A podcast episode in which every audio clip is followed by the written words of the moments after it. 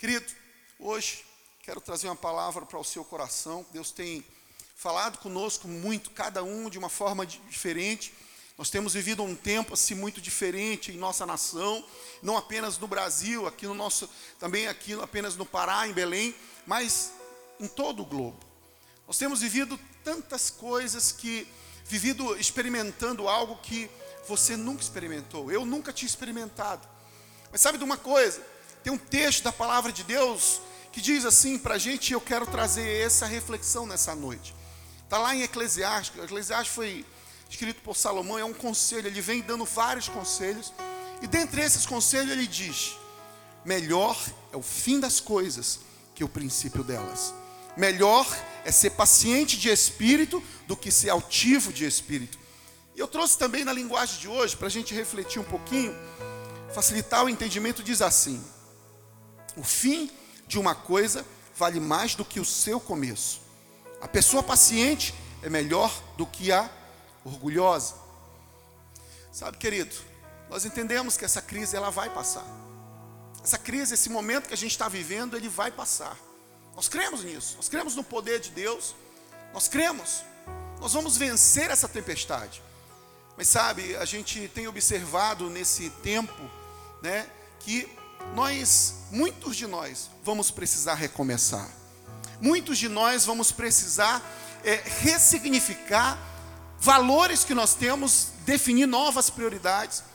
Empresas, às vezes tem muitas empresas que, sabe, elas estão fechando as suas portas ou já fecharam as suas portas e elas vão começar de novo. Esse empresário, essa pessoa que está me vendo, me ouvindo, vai ter que começar do zero.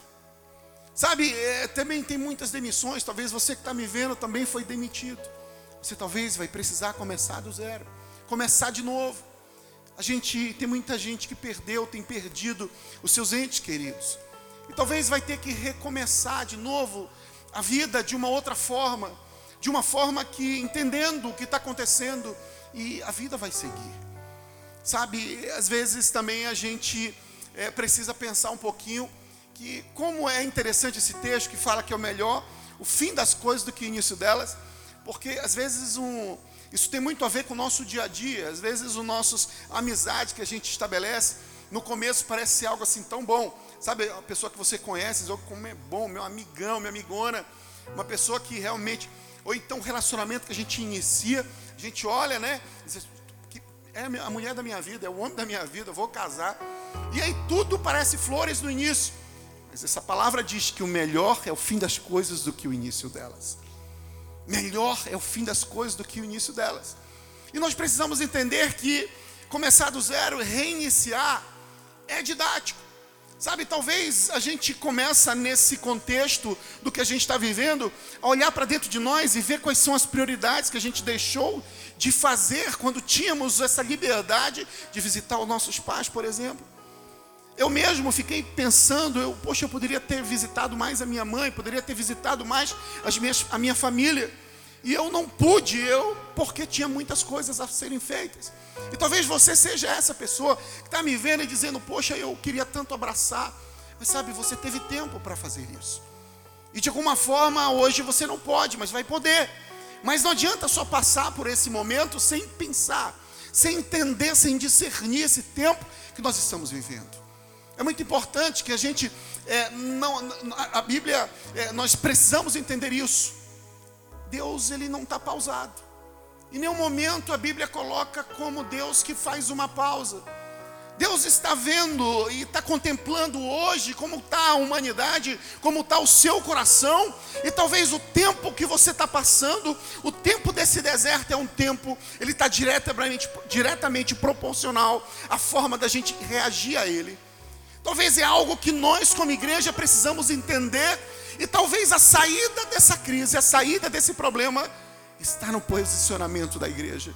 Está no posicionamento da igreja. Porque uma coisa eu tenho convicção: a saída para nossas vidas está, está na mão poderosa do grande eu sou. Ele é poderoso e justo. Mas sabe de uma coisa? Nós temos o livre-arbítrio, nossas escolhas. Nós precisamos fazer essa reflexão. Talvez a gente vai passar por esse momento, muitos de nós vamos passar por esse momento e não vamos aprender nada, vamos apenas estar ali num tempo de, de férias, achando que, sabe, é só ali, está ali, a, a, curtindo o tempo com, na televisão, nas redes sociais, talvez mais audiência para a rede social, mais tempo gasto com a rede social, mas o Senhor hoje marcou um encontro contigo para dizer que você, nós como igreja, precisamos nos humilhar diante da Sua poderosa mão. Ele quer responder as nossas perguntas. O Senhor tem resposta para a sua alma. Sabe, nós precisamos definir prioridades. E a primeira algo que nós precisamos nos reposicionar é buscar ao Senhor. Talvez, sabe, como igreja, é muito interessante porque às vezes a gente ouve as pessoas, né, tem os desigrejados. E os desigrejados, eles é, assistem palavras e buscam palavras pela internet. E isso é bom, não tem problema algum. A grande questão é que muitas das vezes eu fico, eu mesmo vou selecionando aquilo que eu quero ouvir. Eu mesmo, se eu estou de repente precisando de algo de cura, eu vou procurar lá a ministração sobre cura. E aí aquela palavra vai falar o meu coração, de repente eu não gostei daquela, eu mudo para outra. De repente o meu coração está precisando ouvir sobre relacionamento. Eu coloco na internet relacionamento aí, ministração, e você começa a ser alimentado. E de repente você acha, eu estou angustiado, vai coloca lá a ministração sobre angústia, e você encontra e você começa a ser ministrado. E sabe de uma coisa? Sabe qual é o problema disso? É porque nós não o que muda a nossa vida não é ouvir aquilo que a gente quer, mas é ouvir aquilo que a gente precisa é ouvir aquilo que a gente precisa, é ouvir a voz de um pastor, é ser direcionado pelo Senhor e a palavra ela vem e confronta. A gente, mesmo nesse tempo de, de transmissão online, sabe, eu quero te dizer: assista o culto da sua igreja. Assista o culto da sua igreja, porque o seu pastor, ele vai cuidar de você, ele vai trazer palavra de confronto também. Ele vai te trazer palavras de ânimo, de trazer ânimo ao seu coração o Senhor tem feito em nós, depois quer fazer através de nós, Ele tem animado a nossa alma, animado o nosso coração. A gente sabe que essa luta vai passar, isso vai passar em nome de Jesus, mas nós não podemos sair dessa situação sem aprender. Da mesma forma que a gente entrou. Não, essa crise vai passar. Mas sabe de uma coisa, nós não podemos deixar de entender. Muita gente vai precisar recomeçar. Muita gente vai precisar, muitas das vezes, começar do zero. E como eu estava falando, começar do zero é, muito, é didático. Quero trazer uma história. Está lá em o livro de Gênesis, capítulo 37. Uma história conhecida de um homem chamado José. José, ele era o querido da sua casa, o seu pai Jacó, ele era ali o, o querido Deus, a, a, a, ele era alguém que tocava o coração de Jacó. A Bíblia diz que ele contava os, as coisas que os, os, outros irmãos aprontavam, ele ia lá e contava para o pai, o pai gostava dele, o pai fez uma túnica para ele, o pai de forma, de fato que, na Bíblia diz que ele, Jacó, ele amava José, mais do que aos outros, e os outros começaram, os outros irmãos começaram a ficar com ciúme, você conhece essa história? Talvez você está aí olhando para o pessoal que está do teu lado, teu irmão, tua família, dizendo, você é o queridinho da mamãe, né? Você é o queridinho do papai. Sabe, aqui nesse texto, é, José ele era o queridinho do pai. E José, a, gente, a Bíblia fala, esse texto diz que José ele foi vendido pelo, pelos irmãos. E ele, nesse momento, ele perdeu tudo. Porque na casa do seu pai, ele tinha prioridades, ele tinha é, regalias, ele tinha é, a proteção do seu pai, e de repente os seus irmãos, depois que José ter contado aquele sonho, José contou o sonho dele, e ele os irmãos chateados resolveram vender.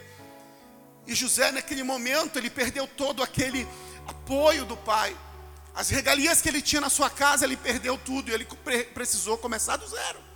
E é interessante que esse texto mostra a história de José.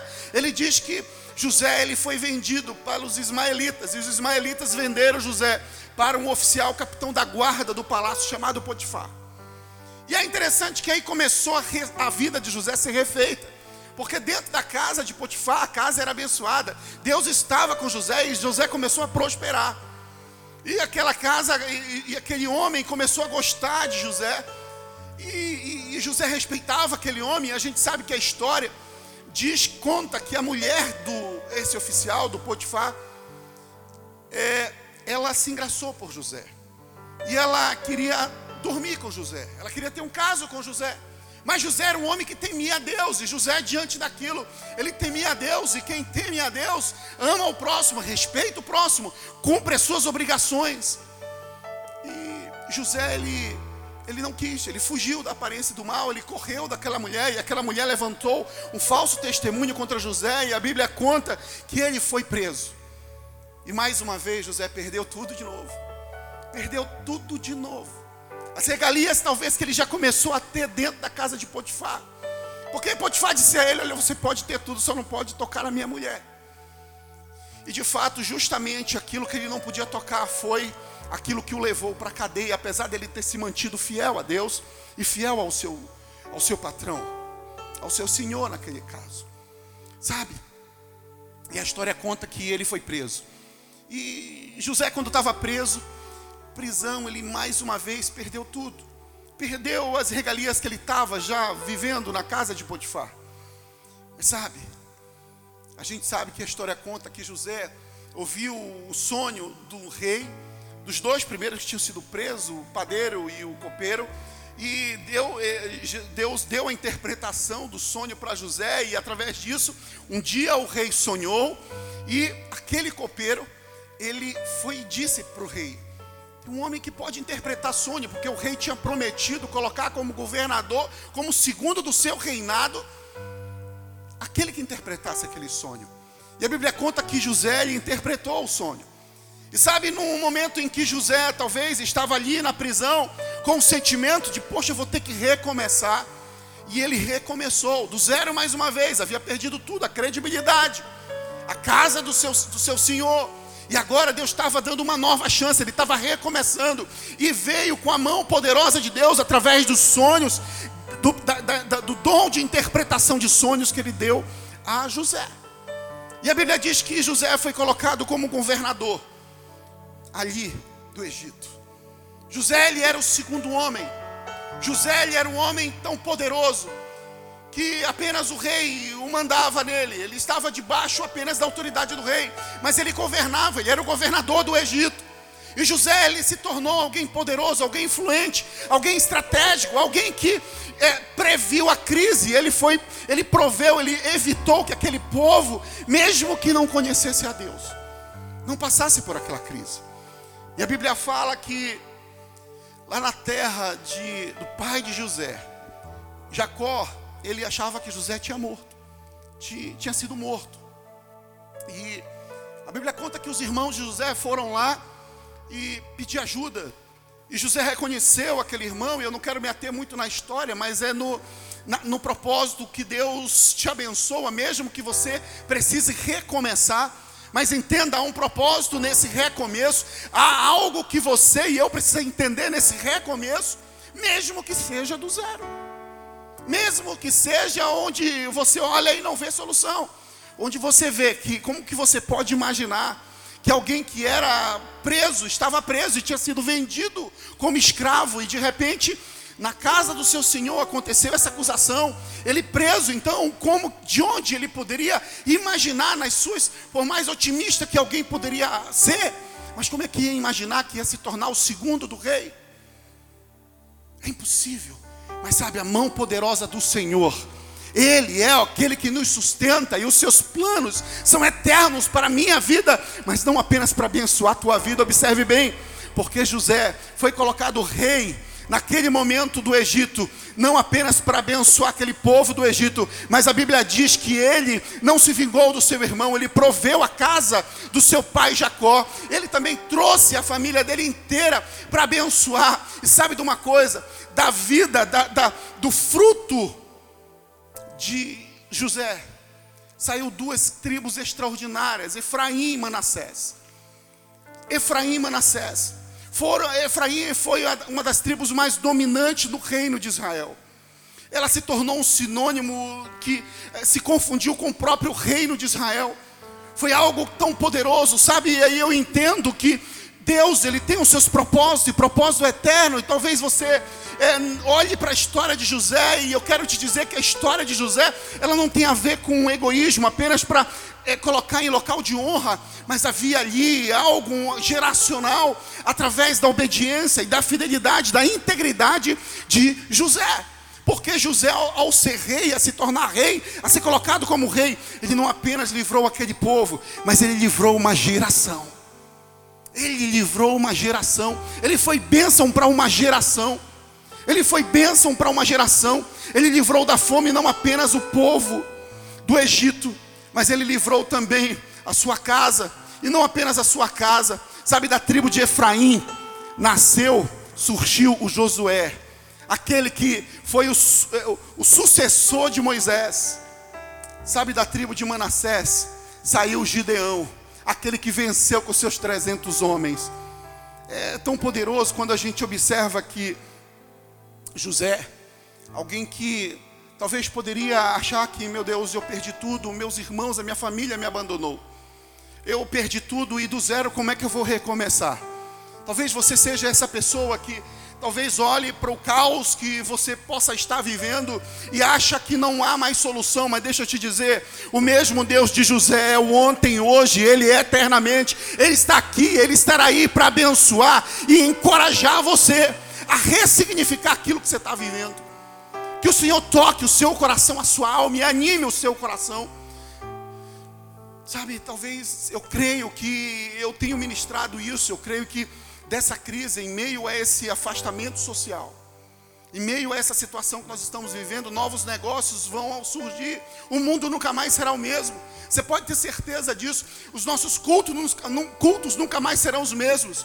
Sabe, a igreja nunca mais será a mesma. O Senhor vai nos levar para um outro nível. O Senhor quer te levar para um outro nível. O nível da unção, o nível da multiplicação. Unção dobrada sobre a tua vida. Mas você precisa entender que aquilo que nós estamos passando não é para nos matar, mas é para nos ensinar. E o Senhor pode transformar o nada em tudo para salvar e abençoar uma geração. Nós cremos que logo o poder do Senhor, o fogo dele, o milagre dele, ah Deus, o Espírito Santo do Senhor será derramado sobre todos os corações, e toda língua confessará que Cristo é o Senhor, porque é isso que a palavra do Senhor diz, e a palavra dele não falha, é poderosa, é ontem, hoje e eternamente.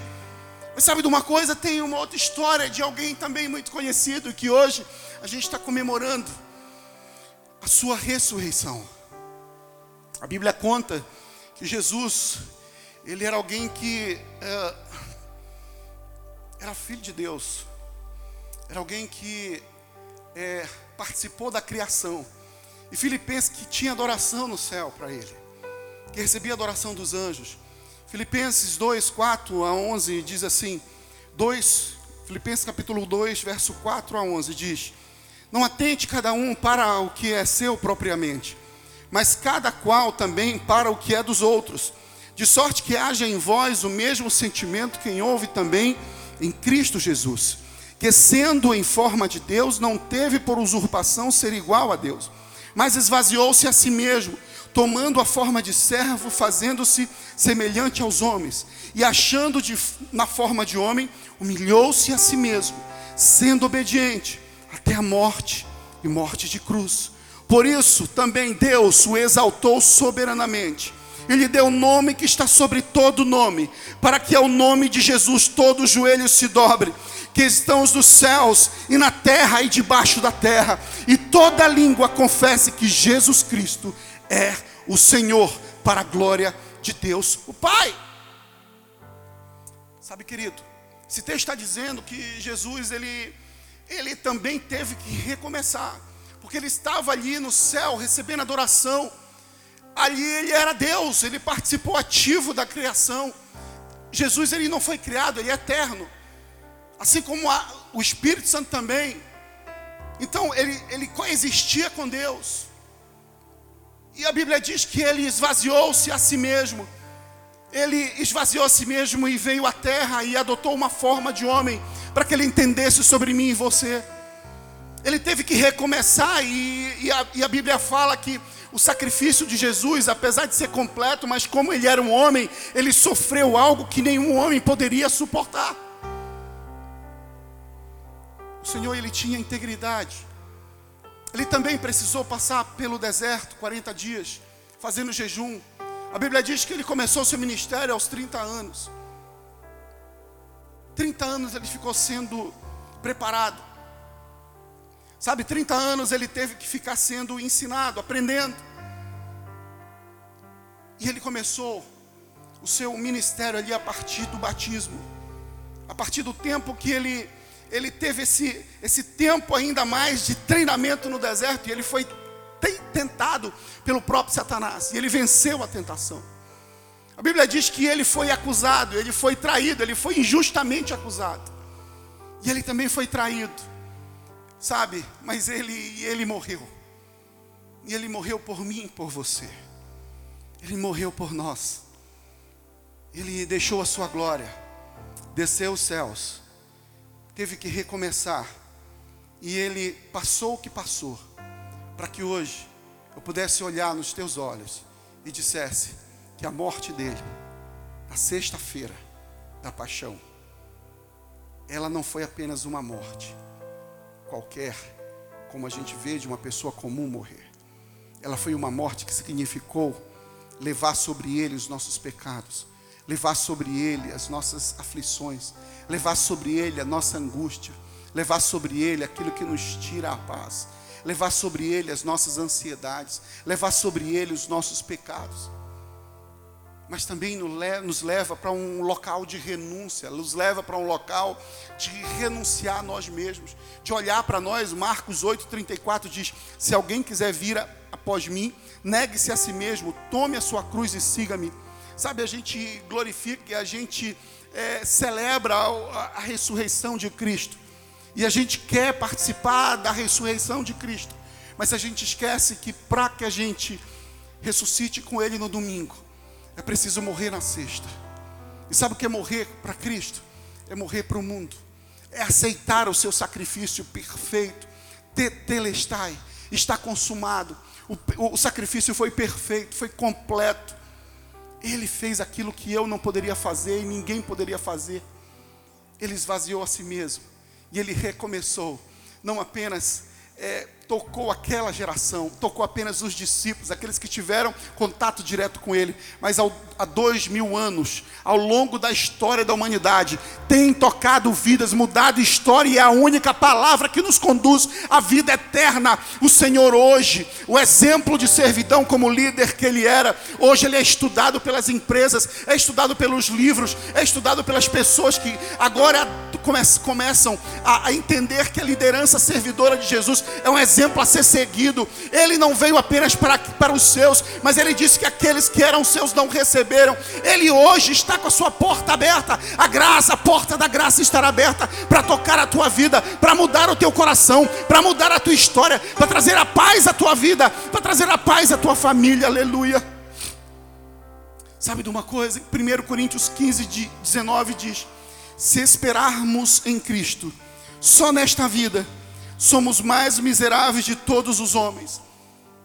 Nós precisamos entender que as coisas que o Senhor realizou em nosso favor não tem a ver apenas com essa vida, não tem apenas a ver com as coisas que a traça corrói, não tem apenas a ver com, com aquilo que às vezes nos tira, nos tira o sono a falta do emprego, a empresa quebrando, a ameaça de uma doença, não tem a ver apenas com isso, porque tudo isso Ele dará ordem para que os anjos nos guardem e tomem as nossas vidas, de, nos coloquem debaixo das suas asas, das suas asas poderosas. Sabe de uma coisa, por mais que você esteja vivendo, o propósito de Deus esteja, sabe, não é pecado, não é, não é, não é, não, não cometeu nenhum pecado como Jó, os amigos de Jó ficavam acusando e querendo que ele confessasse algo que ele não tinha feito. Assim também os discípulos estavam no barco e de repente veio aquela tempestade. Diante daquela tempestade, Jesus estava dormindo. Jesus está, observe bem, querido, Jesus estava no barco. Jesus estava no barco. E alguém pode pensar, mas Jesus, se eu estou aqui fazendo a obra de Deus, cumprindo aquilo que Ele é, comissionou a mim fazer, por que, que eu estou passando por tempestade? Esse texto mostra que Jesus ele estava no barco com os discípulos e as ondas vieram. Mas sabe, quando os discípulos foram buscar o Senhor como solução, ele mandou o mar se acalmar. E aqueles discípulos glorificaram a Deus e disse que, a Deus e disseram quem é esse homem que até o mar obedece. A voz dele até o vento se acalma, a tempestade passa. Ele está no barco, por mais que nós estejamos vivendo um tempo de adversidade, um tempo de luta, um tempo de, de desafio, emocionalmente, psicologicamente. Mas sabe, a voz dele traz a paz. A paz que vem dele excede o nosso entendimento. A paz que que, que vem dele independe de circunstância, de momento, da economia, do governo. A paz que vem dele independe da circunstância, e a voz dele hoje para você é: calma, calma. Existe um, uma água tranquila para eu te conduzir, existe pastos verdejantes para eu te conduzir.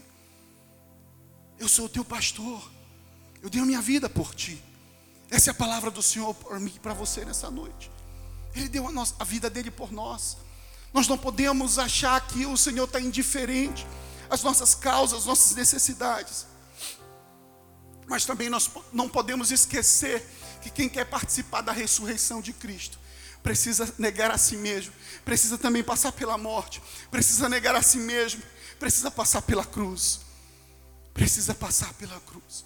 Nós temos dito que sempre, que na presença de Jesus, nós temos novos começos. Nós temos dito sempre que com Cristo nós aprendemos a ter novos começos. Sabe, talvez você não consegue entender. Hoje eu estava falando com um líder nosso, e ele estava dizendo: se eu não tivesse a paz que vem de Deus no meu coração, eu estaria revoltado, maldizendo. E ele disse que ah, o cuidado, o zelo do Senhor pela vida dele o fortaleceu para passar o que ele está passando. O Senhor é contigo, filho. Você sabe com quem eu estou falando. O Senhor é com a tua família. O Senhor também conforta o teu coração. Você também sabe com quem eu estou falando. O Senhor é contigo. Nós estamos juntos como igreja. Nós amamos você, estamos orando por você. Às vezes a gente não entende as adversidades é grande. Salmo 73 conta a história de Asaf, que ele diz, ele vem reclamando, alguém que louvava e atraía a presença do Pai, ele vem reclamando e dizendo: Bem certo que Deus é bom para com Israel, mas quanto a mim, os meus, meus pés quase desviaram, quase resbalaram, porque eu contemplei a arrogância dos ímpios. Quanto a mim, na minha casa falta tudo e os ímpios prosperam, e parece que eles nem têm doença. Isso é muito pesado eu observar, eu analisar, até que eu entrei na presença do Senhor. Esse é o salmista falando, Zaf. Até que eu entrei na presença do Senhor. Sabe, talvez você não esteja entendendo o que você está vivendo, talvez você seja esse que está com o coração angustiado, pesado talvez até reclamando, talvez já, sabe, já usou tantas palavras. Talvez já até feriu o teu cônjuge, os teus filhos, porque os nervos estão à flor da pele. Mas Ele é a paz que excede todo entendimento. Isso tudo vai passar. Nós vamos vencer, essas coisas vão ficar para trás. Lembre-se, o melhor é o fim das coisas do que o início delas. Todas essas histórias aqui, nós vemos que no início é, parecia que não havia saída, mas no final, um foi colocado rei, o outro, um foi colocado como governador, o José foi colocado como governador, e Jesus, ele é o nosso Salvador. Você pode dizer, mas era Jesus, mas ele era homem, ele era 100% homem. Ele também tinha seus desafios ao ponto dele falar com o pai: Pai, se for possível, passa de mim esse cálice, mas se não for possível, eu quero fazer a tua vontade. A Bíblia diz que quando ele estava no Getsemane, ele suou sangue, ele suou sangue, e a, a, a ciência diz que se alguém soa sangue, é possível desde que a pessoa passe por um nível de tensão muito grande, de angústia muito grande, e que as células sudorípetas elas vão se romper, os vasos sanguíneos, e vão se misturar com suor, por causa da tensão, e é tão grande a tensão, e, e aí ela vai suar sangue. mas na verdade é o sangue misturado com o suor. A Bíblia diz isso, e hoje a ciência constata. E Ele passou isso por mim por você, para te dizer que tudo vai passar, essa história vai passar. Essa crise vai passar, essa epidemia vai passar, mas sabe que você receba a unção dobrada do Espírito, que a sua casa prospere ainda mais, que você receba o milagre do Senhor, que você sinta a mão poderosa do Senhor cuidando, guardando dos, dos seus e daquilo que é seu. Se de repente você é aquele que perdeu o emprego, sabe, não vá fazer as mesmas coisas, sair distribuindo é, é, currículo por aí. Pense, pergunte para o Senhor, pense fora da caixinha. Você que é empresário, que talvez esteja com a tua porta fechada, pense fora da caixa. Seja criativo, receba a sabedoria do Senhor, receba a sabedoria do Senhor, receba a sabedoria do Senhor, receba a sabedoria do alto, receba a sabedoria do alto. Não é o dinheiro que nos sustenta, porque o dinheiro não está conseguindo encontrar cura, a ciência não está conseguindo encontrar cura. Eu te digo, como profeta do Senhor, como autoridade do Senhor, que a solução para a sua vida a solução para a sua empresa, a solução para os, seus negócios, a solução para a sua saúde, a solução para a sua família, a solução para a sua casa está nele. Ele é a saída, ele é a saída e é o melhor fim das coisas do que o início dela. Nós vamos celebrar, nós vamos celebrar, nós vamos celebrar. Sabe por quê? Porque aquele que morreu, ele também ressuscitou. Ele ao terceiro dia, ele ressuscitou. Aleluia. Ele ressuscitou, ele não está mais morto, ele subiu aos céus e foi preparar lugar para mim e para você. Então entenda: melhor é o fim das coisas do que o início dela. Nós vamos celebrar, nós vamos celebrar, nós vamos nos alegrar. E nesse momento, você que entende, quero chamar os músicos do Ministério de Louvor para tomar o seu lugar. Sabe, você que entende que precisa ter um novo começo com o Pai precisa receber dele, sabe, a alegria que, e a paz que excede todo entendimento. Você que está aí me ouvindo, me vendo, aonde você estiver, não importa. Talvez você esteja no trabalho, na sua casa, sabe, no, no hospital. Talvez você esteja, não importa onde você esteja. É importante que Ele é onipresente, Ele está vendo você. E nessa noite Ele quer abraçar você quer te receber mais uma vez. Se você quer ter um novo começo com o Pai, nesse momento eu queria que você colocasse aí nos comentários: Eu quero ter um novo começo. Eu quero recomeçar, eu quero começar com o Senhor. Não tem lugar melhor para começar de novo do que na presença do Senhor. Nós vamos fazer uma canção. Enquanto isso, eu quero te dizer: recomece com o Pai. Coloque, coloque, eu quero ter um novo começo com o Senhor.